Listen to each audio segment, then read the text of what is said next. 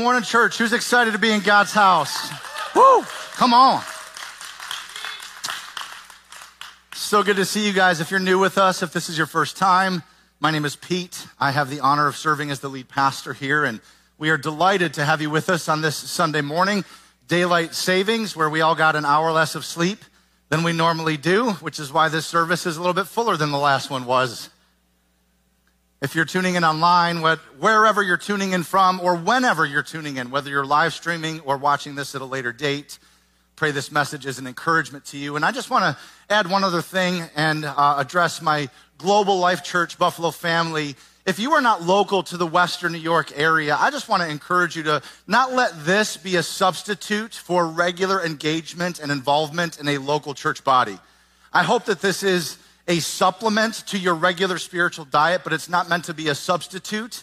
And I want to encourage you to make sure you get plugged in and connected to a local church family where you can contribute and be a part of the vision there and advance God's kingdom.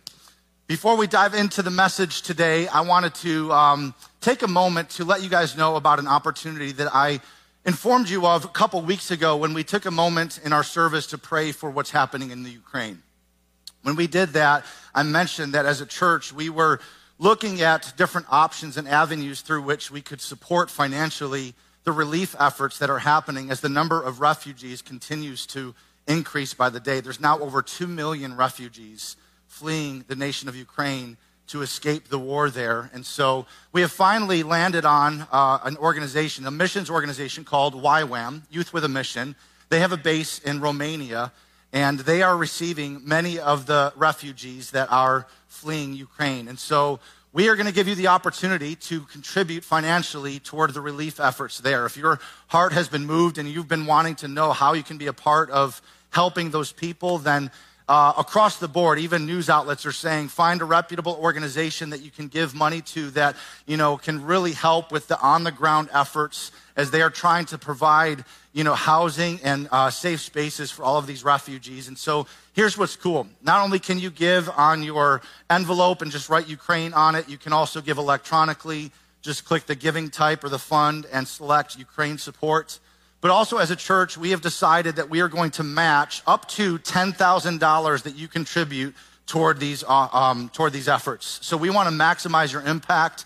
And so everything that you give up to $10,000 will be matched by the church out of our missions and outreach budget. And so I pray that you would prayerfully consider what God would have you give to be a part of this. We are one church that spans the globe, and we've got brothers and sisters um, in that part of the world that are trying to be the church and just share the love of Jesus by, you know, giving a, a cup of water and providing a place to sleep uh, to these refugees. And so I'm excited to be a part of that with you. Part two, set the table. Last week, for those of you that weren't here, we talked about this idea that the church is very much like a table where in our lives we tend to have the most important conversations, some of the most significant events in our lives happen at a table. But when it comes to church, it can be easy for a church to become more like a buffet, you know, where, where Christians just come and consume all of this content, and we tend to ignore the needs of the world around us, who are the ones that we've really been called to reach. And so we mentioned last week that at Life Church Buffalo, we want to be a five star restaurant for the hungry, not a buffet for Christians. And so we want to offer the best experience people have had all week and uh, our menu at a five star restaurant is going to be very simple. We are all about our mission. We are about helping people know and follow Jesus step by step. And as we do that, we're going to be about three simple things. The weekend, where, where we reach and teach with excellence. We're going to be about community, where people can belong and become with authenticity in life groups. And we're going to be about outreach, where we love and serve with intentionality, where we get outside the four walls of the church and we show and share the love of Jesus to the people in our community in very real and practical ways because we don't want church to be complicated for people who are just hungry. Because the people in the world, people that don't know Jesus, they've got a refrigerator full of options.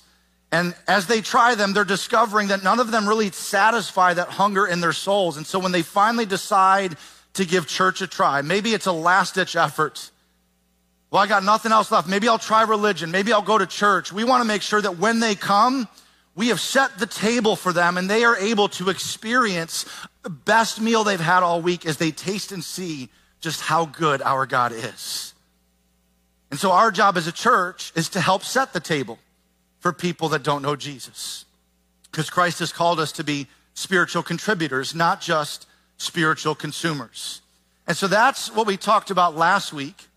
This week, I want to share a little bit more of my heart with you about what I believe makes for a healthy church and who should be seated around the table of a healthy church. And I felt like the Lord spoke to me even during worship as we sang that one lyric God, I receive your vision.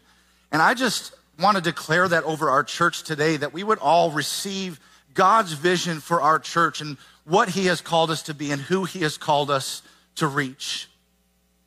God, we receive your vision this morning. What makes a healthy church? Is a healthy church full of people who are all Christians? Is it full of people who all look the same, act the same, talk the same, and vote the same? What makes for a healthy church? That, that's actually a, a larger conversation that we don't have a ton of time to dive into today. But I actually think it, it has a little bit to do with what we talked about last week. I think a church that is focused on evangelism and reaching people who are far from God, discipleship and teaching people how to follow Jesus step by step, and outreach and loving and serving the people in the community in which we're planted. I think those three components, if they're present in a church, have the makings for that to be a healthy church. But who should be seated at the table of a healthy church. I'm going to talk about three different groups of people. I think that anything that's healthy grows, and in order to grow, we've got to be healthy. So let's focus on the health. So, who is seated at the table of a healthy church? And as I talk about these three groups of people, I want you to ask yourself the question today which one are you? Which seat do you sit in? And I think the first seat at the table of any healthy church is that of a non believer people who haven't yet made the decision to place their trust in Jesus. They might be questioning, they might be seeking, they might be curious, they might be asking questions, they might be struggling with doubts, but they haven't yet made the decision to go all in with Jesus. I happen to think that this seat might be the most important seat at the table of a healthy church. Where do you get such a crazy idea, Pastor? Jesus. Look at what Jesus said in Luke chapter 5. Luke chapter 5, verse 27. Jesus went out and saw a tax collector by the name of Levi. Now, if you don't know anything about the culture in Jesus' day, tax collectors were the lowest of the low. Like they were the outcasts of society. You know, you had your you know, your good moral people that went to temple. You had sinners, you know, which was a category below that, people that really didn't follow the faith. And then there were tax collectors. Like they were the dregs of society, considered to be traitors by their own people. So Jesus comes along, one of these outcasts of society, a tax collector by the name of Levi, sitting at his tax booth. And Jesus says, follow me. And Levi got up, left everything and followed him. Then Levi held a great banquet for Jesus at his house, and a large crowd of tax collectors and others were eating with them. But the Pharisees and the teachers of the law who belonged to their sect complained to his disciples and say, Why do you eat at the table? Why do you eat and drink with tax collectors and sinners? And Jesus' response to them is this It's not the healthy who need a doctor, but the sick. For I have not come to call the righteous, but sinners to repentance. See, later on in Luke, there's another example of Jesus sitting at a table with another tax collector named Zacchaeus who would come to place his faith in Jesus. And after that, Jesus said, I have come to seek and save the lost. So if, if Jesus' primary purpose was to come and seek people who weren't yet believers, then shouldn't one of the primary purposes of the church to also be to reach people who aren't yet believers? See, I think this is the most important seat at the table, and that's hard for people who grew up in a church paradigm that believed the church only existed for those who were already convinced. The church is for Christians. Well, I would say Listen, Jesus often sat at tables and was criticized for sitting at tables with people that would have never been welcomed in the church. And I would say that if our, if, if, if the people who felt welcomed by Jesus don't feel welcomed in our churches, then our churches are nothing like Jesus. See, I think the church should be a place where people can come with their questions and their doubts and struggle with their hangups and know that they can come in and not be like not be afraid of being judged, but know that they're going to be loved and accepted right where they're at. And listen, if that's you here today, can I tell you how stinking excited I am that you're here? Like we as a church have, have tried our best to set the table with you in mind. We want this to be a church where you can come with your doubts and questions, where you know you're going to be loved. This is a place where you can belong before you believe. But just know that our prayer is that if you come long enough, you will reach a point where you make a decision. You know what? This Jesus they talk about, it actually sounds like something I want to place my trust in. But you're welcome to keep coming with your doubts and questions. Just know that going to church doesn't make you a Christian any more than going to McDonald's makes you a hamburger. Okay, you can go to church but not ever really become a fully devoted follower of Christ. So, this is the first seat at the table of a healthy church, that of a non believer. But the second seat at the table is that of a new believer. Be careful if you're non-believer coming to this church because if you keep coming long enough and we do a good job of setting the table for you and present the best meal you've ever had and you get to taste and see how good God is, I think you're going to make a decision, hopefully, eventually, to become a believer in Jesus Christ. Everywhere Jesus went, non-believers became new believers. The Bible says it this way. These are people who've crossed over from death to life. People who've been made new, washed clean given a new identity, forgiven, new believers. But you know what I know about new believers? The Bible says they're born again, right? Unless you become born again, you cannot enter the kingdom of God. Well, new believers, babies, are messy.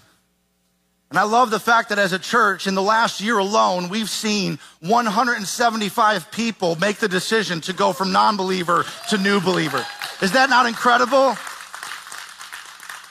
I hope you realize how special of a thing it is to be a part of a move of God like that. I've grown up in churches my whole life that didn't experience what we're experiencing as a church. 175 people just in the last year. We are a family on mission, becoming a movement. And I hope you're as excited as I am to be a part of this move of God that is seeing so many people brought into the family of God.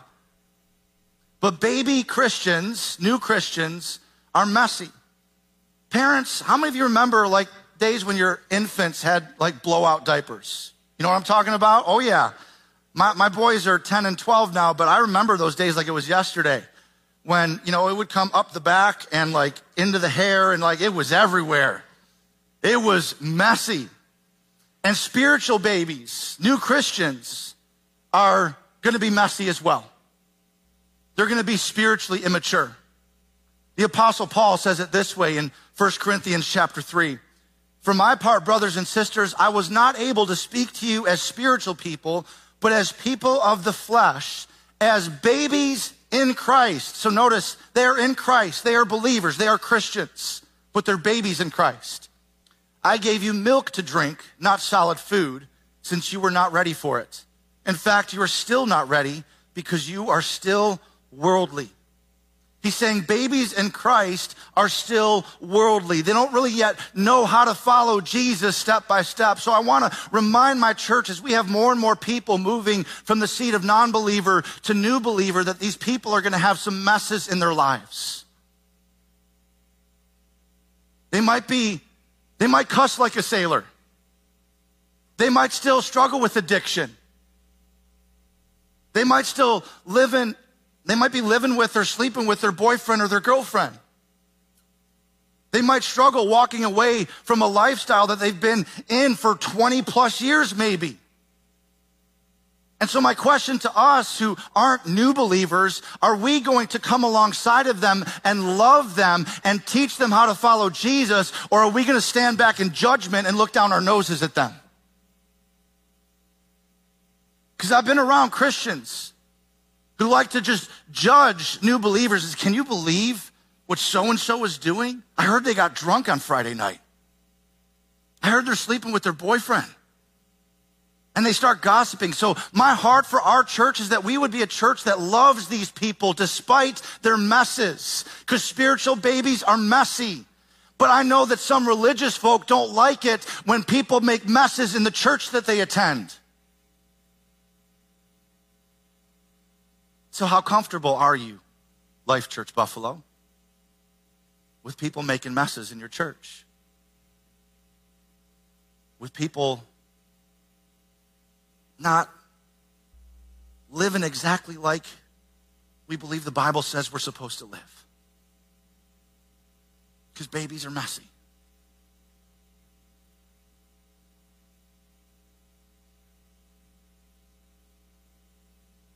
I want to be a church where it's okay to not be okay. It's just not okay to stay that way.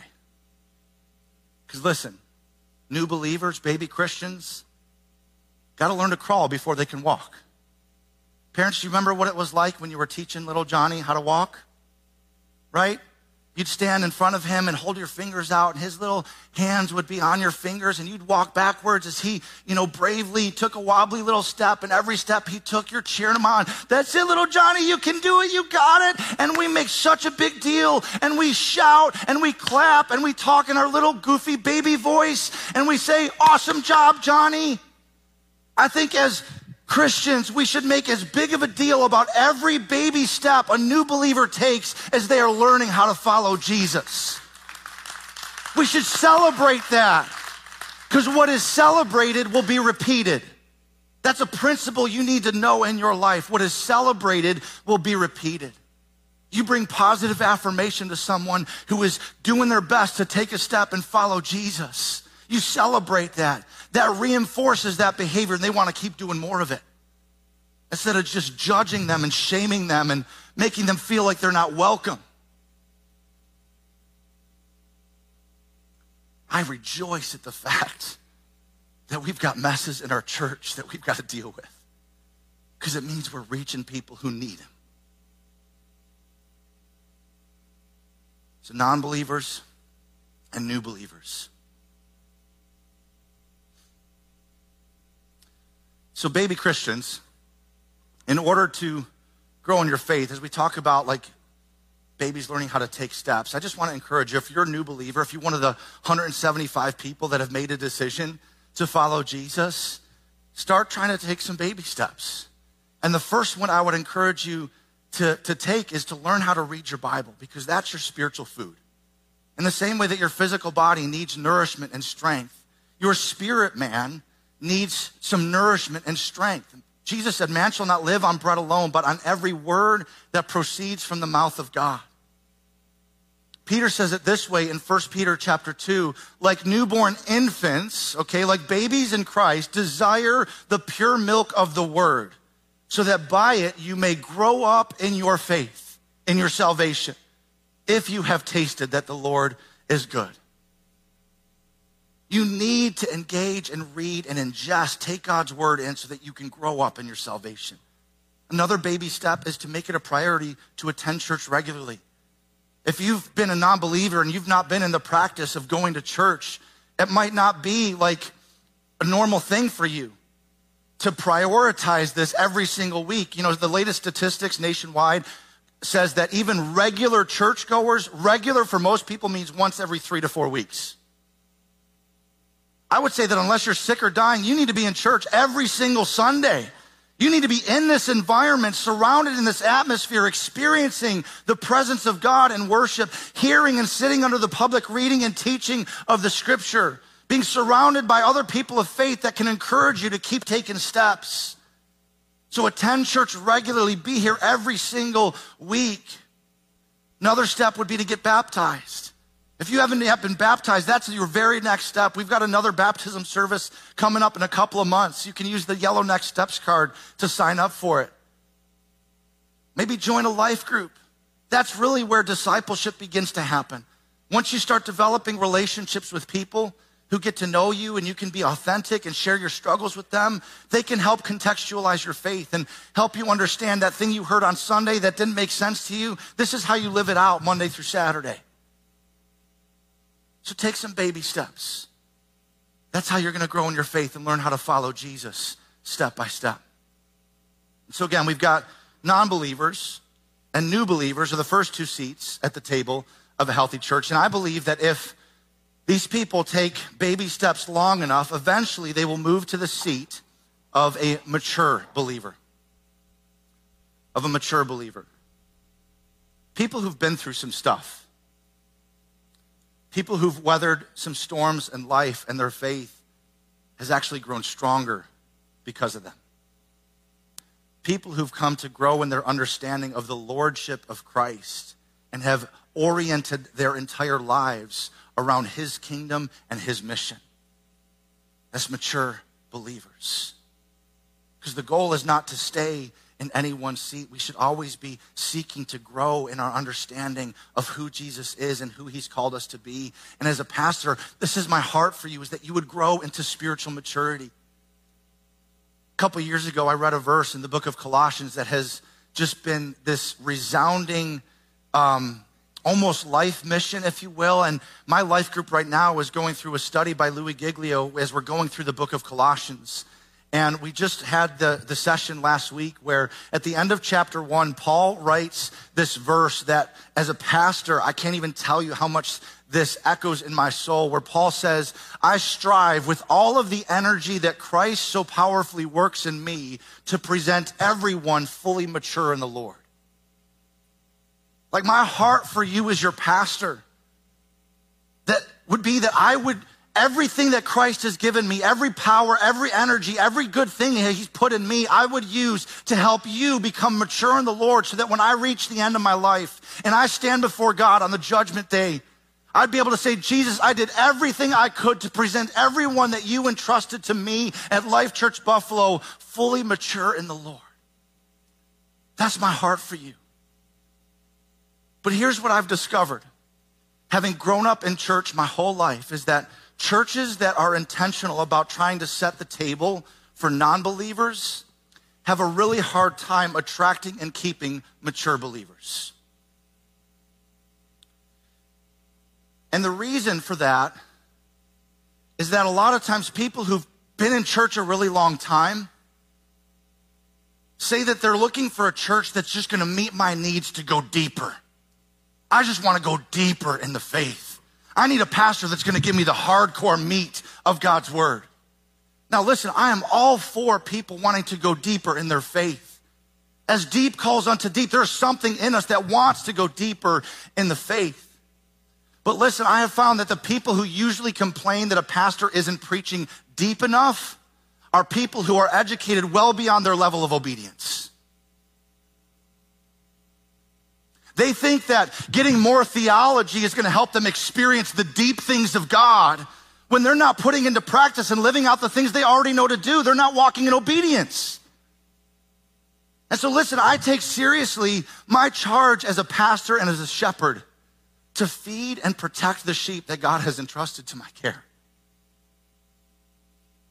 But my primary goal is to keep preaching the gospel which Paul said, we covered it last week, needs to be of first importance in the church. The good news that people can find hope, healing, and salvation in Jesus Christ. And I want to preach the gospel in a way that presents the timeless and universal truths of God's word on a shelf low enough for even the most biblically illiterate person to be able to understand and apply to their lives.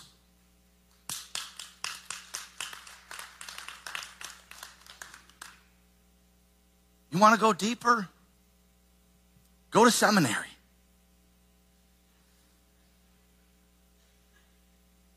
Read books like The Knowledge of the Holy or The Pursuit of God by A.W. Tozer. Like, go for it. Go deeper in your faith. I'm all for it. I want you to go deeper in your faith. But we can never do that in church at the expense of realizing we have a responsibility to these people and these people as well.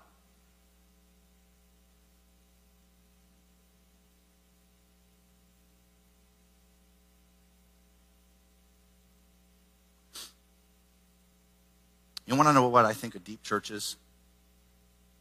I think about what Jesus said in Luke chapter 5 when um, he was teaching and the disciples who had been fishing all night but caught nothing, Jesus tells them, launch out into the deep.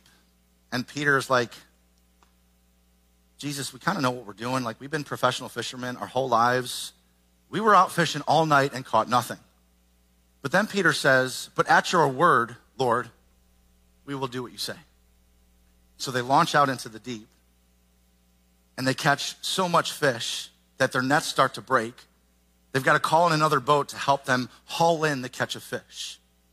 So to me, the deep, number one, is a place of obedience where we say, At your word, Lord, whatever you say, that's what I'm going to do. That's a deep place, is a place of obedience. And number two, the deep is the place where the fish are.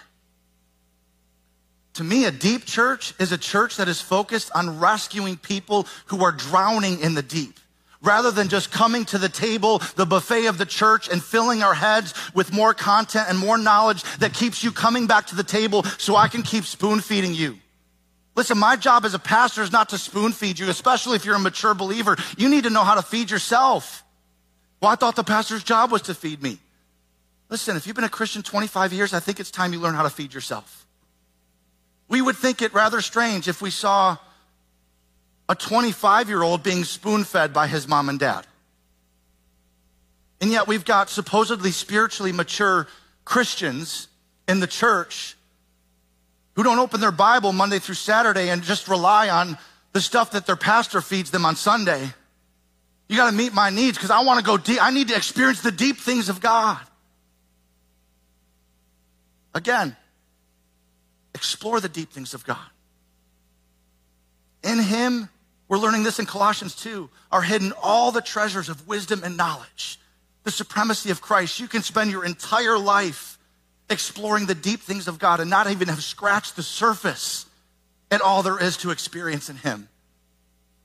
But don't neglect your responsibility to walk out and live out what you learn. My job is to help you live out what you learn in here. That's my job as your pastor. Because people can grow up without really growing mature. You can grow up in the church without ever really maturing in Christ. Trust me, I've been around a lot of Christians like that my whole life. Grew up in church, not mature in the Lord.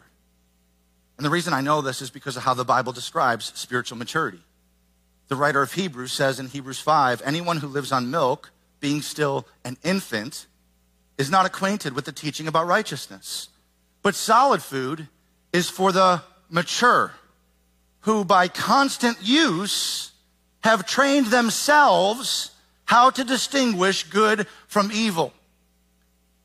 So many mature Christians just want, want to keep being spoon fed, but the Bible says that spiritually mature people are those who have learned how to feed themselves through constant use, through action, through applying what they have learned and living it out in their lives. And we've got way too many Christians in the church today who are spiritually fat, not spiritually fit. They're consuming a lot of content at the table, but they're not putting it into practice. They're not using it to live a life of obedience and righteousness and faithfulness. They're not serving others. They're just looking to have their own needs met. Listen, we need mature believers in the church. We need mature believers in the church who can help us come alongside the new believers and teach them what it looks like to follow Jesus step by step. What is a mature believer? To me, a mature believer is someone who's serving, someone who is following in the footsteps of Jesus the Lord and Master of all, who said, I didn't come to be served, but to serve. 1 Peter 4:10 says, each of you should use whatever gift you have received to what? To serve others as faithful stewards of God's grace.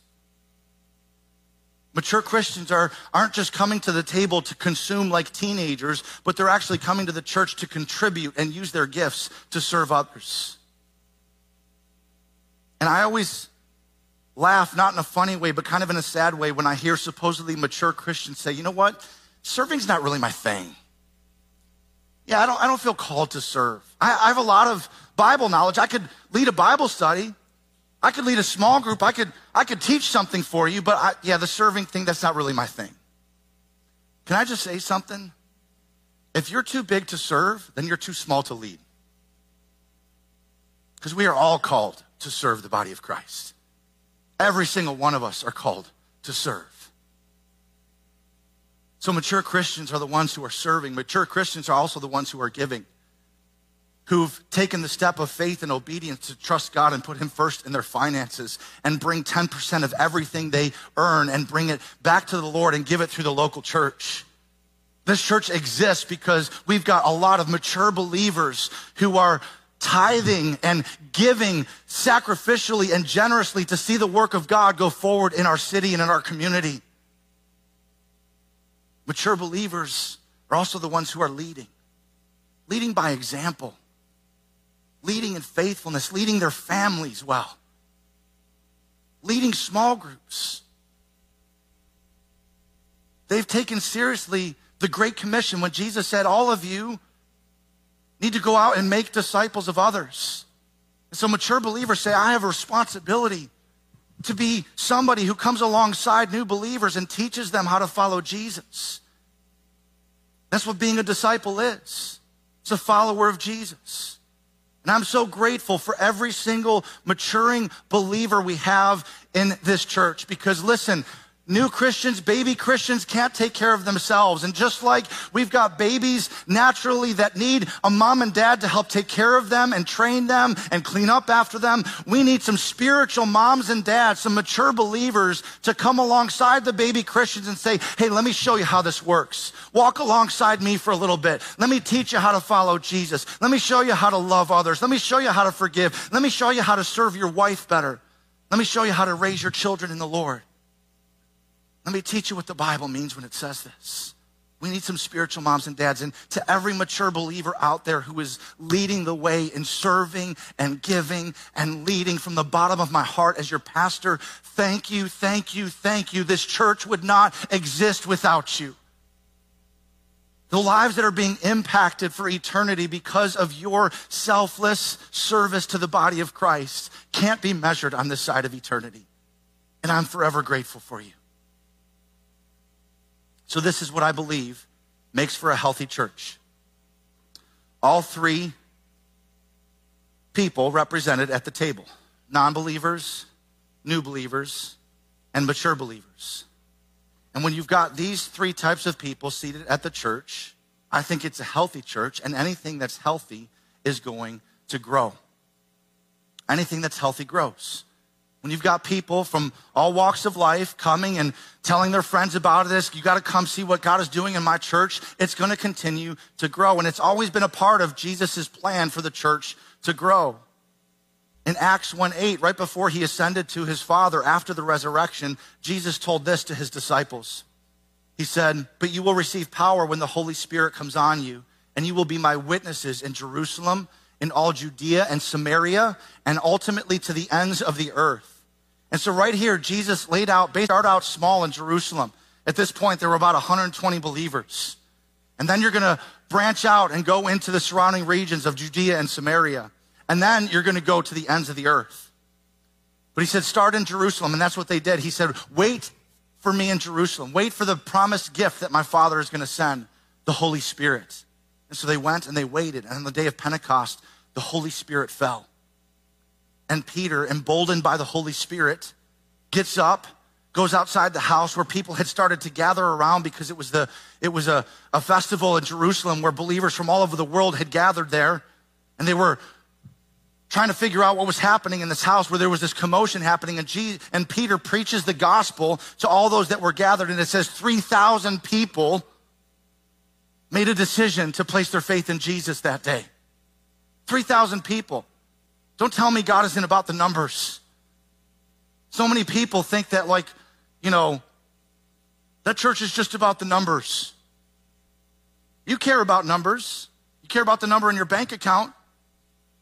God cares about, you know, there's a whole Bible, in the, a book in the Bible named Numbers, where God had Moses count every single person in the nation of Israel. He cares about numbers because every number is a name, a life that He created on purpose for a purpose. So, yeah, we care about numbers because somebody cared enough to record that 3,000 people on the day of Pentecost gave their lives to Jesus. And I rejoice over the fact that 175 people in the last year have given their lives to Jesus here. But God wants his church to grow. He wants it to grow. Man, talk about going from 120 to 3,000 overnight. They grew 25 times their size in one day. I'd love to be a fly on the wall of the staff meeting that first Monday. What are we going to do?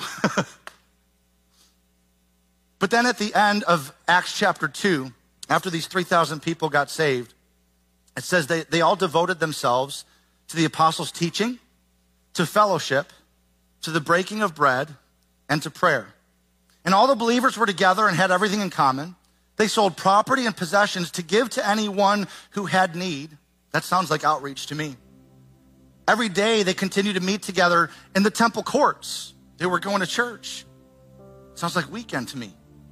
They broke bread in their homes and ate together with glad and sincere hearts. They were meeting in homes. That sounds like community to me praising God and enjoying the favor of all the people. And look what happened as a result. And the Lord added to their number daily those who were being saved. Weekend community outreach. I see it all in this passage here. And when a church is healthy and is focused on the right things, it will grow. When God is involved, things rarely stay small. Didn't Jesus tell Peter in Matthew chapter 16?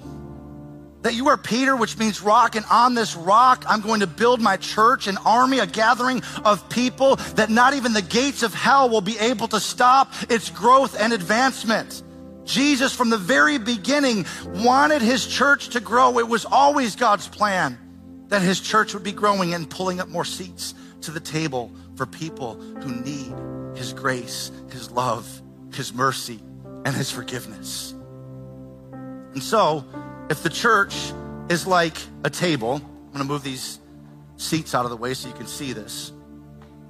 If the church is like a table and there are more and more people coming to the table for dinner, how do you make room for them? Well, you have to plan for it, don't you? You have to prepare to make room for them.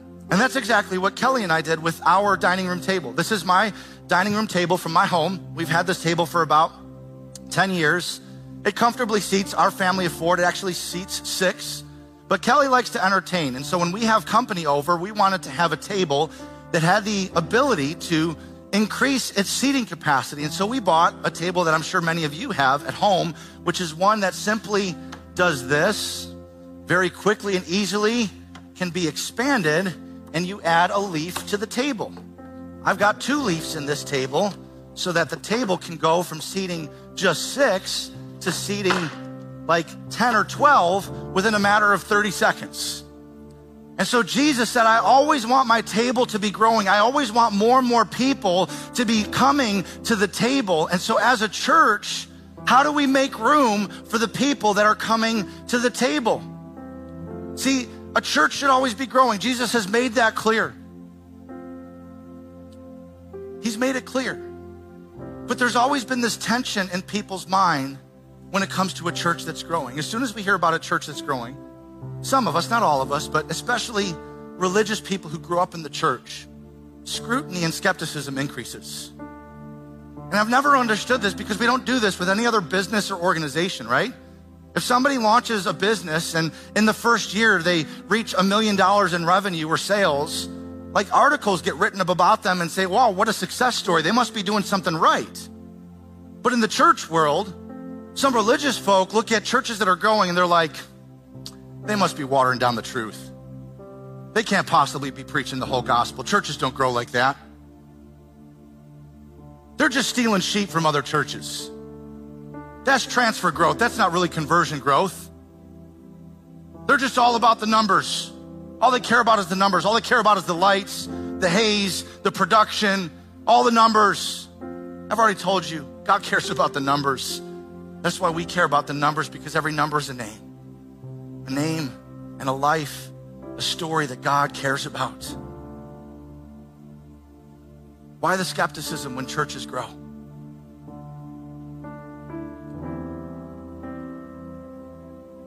When a church is focused on the right thing and has the right people at the table, it will grow.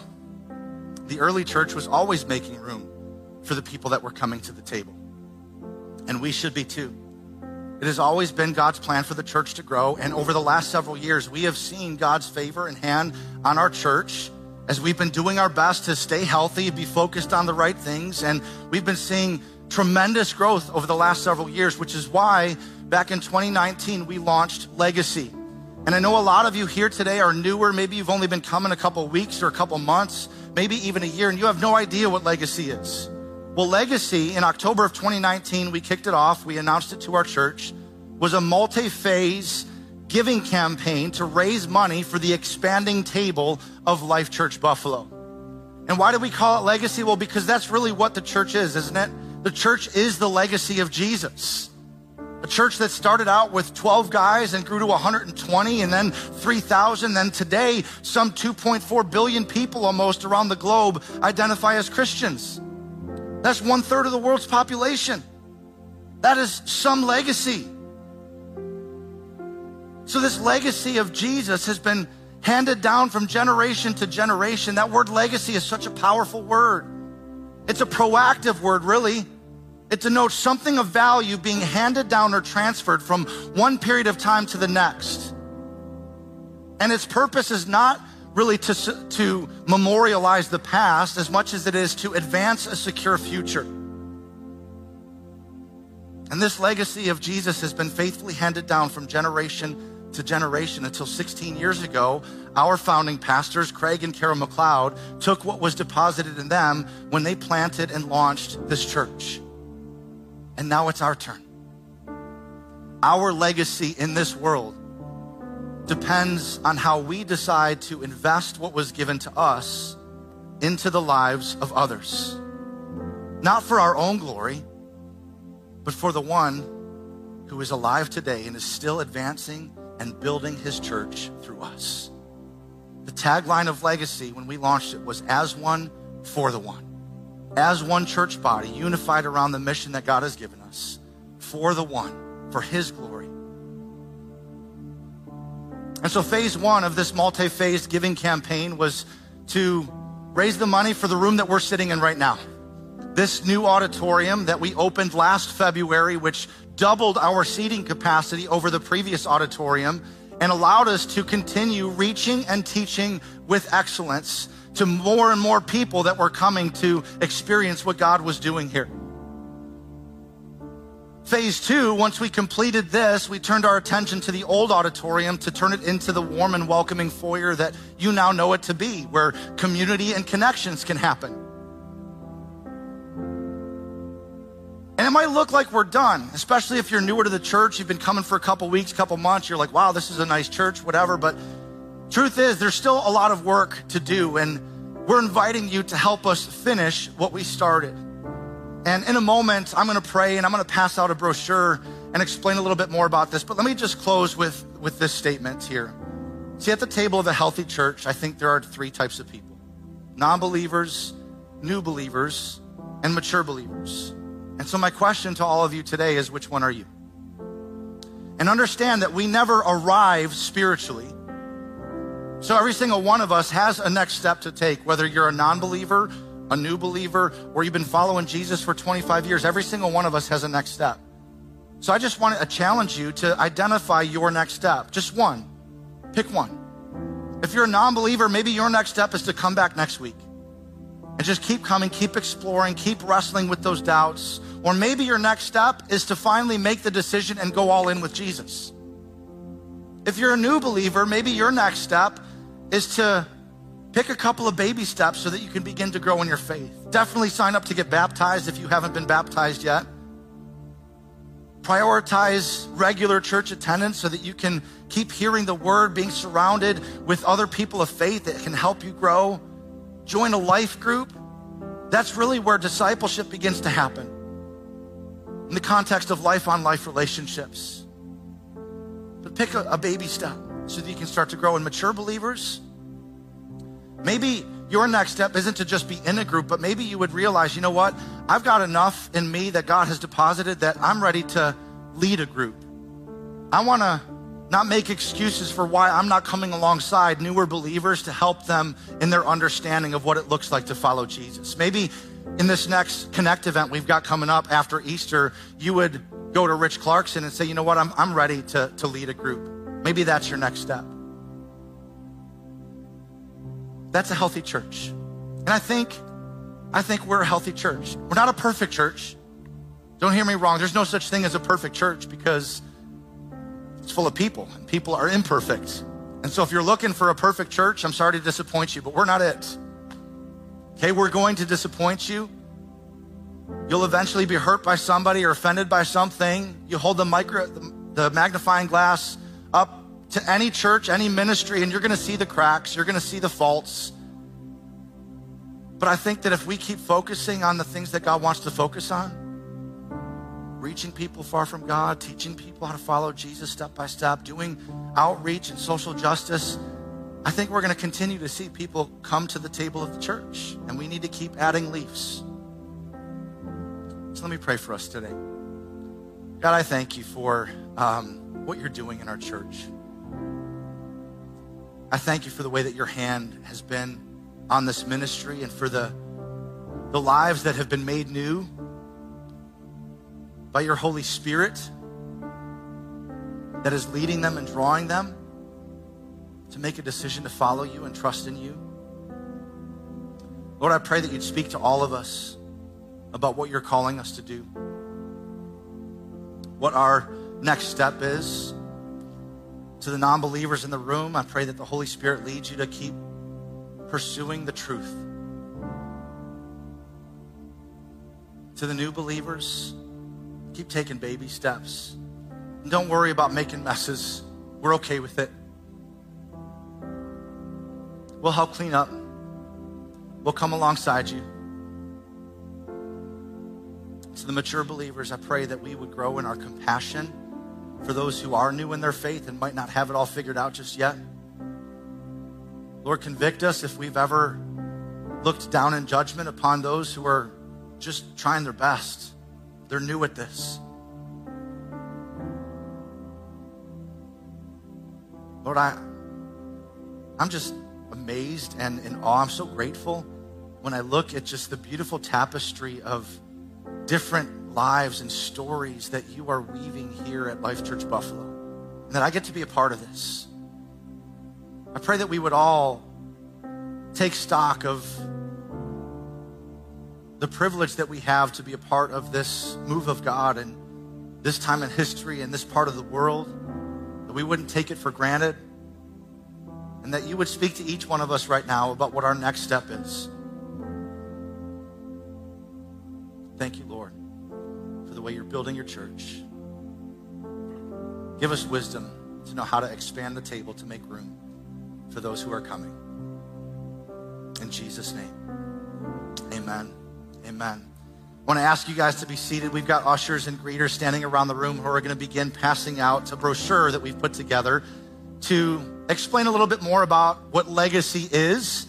Uh, for those of you that are newer to our church, it's going to describe the two phases that we are looking to finish. Phases one and two combined were estimated to cost, they were budgeted to cost roughly $3.7 million. The actual cost came in at roughly $4.3 million. So the project went over budget. We were able to secure a loan as a church for just over $3 million.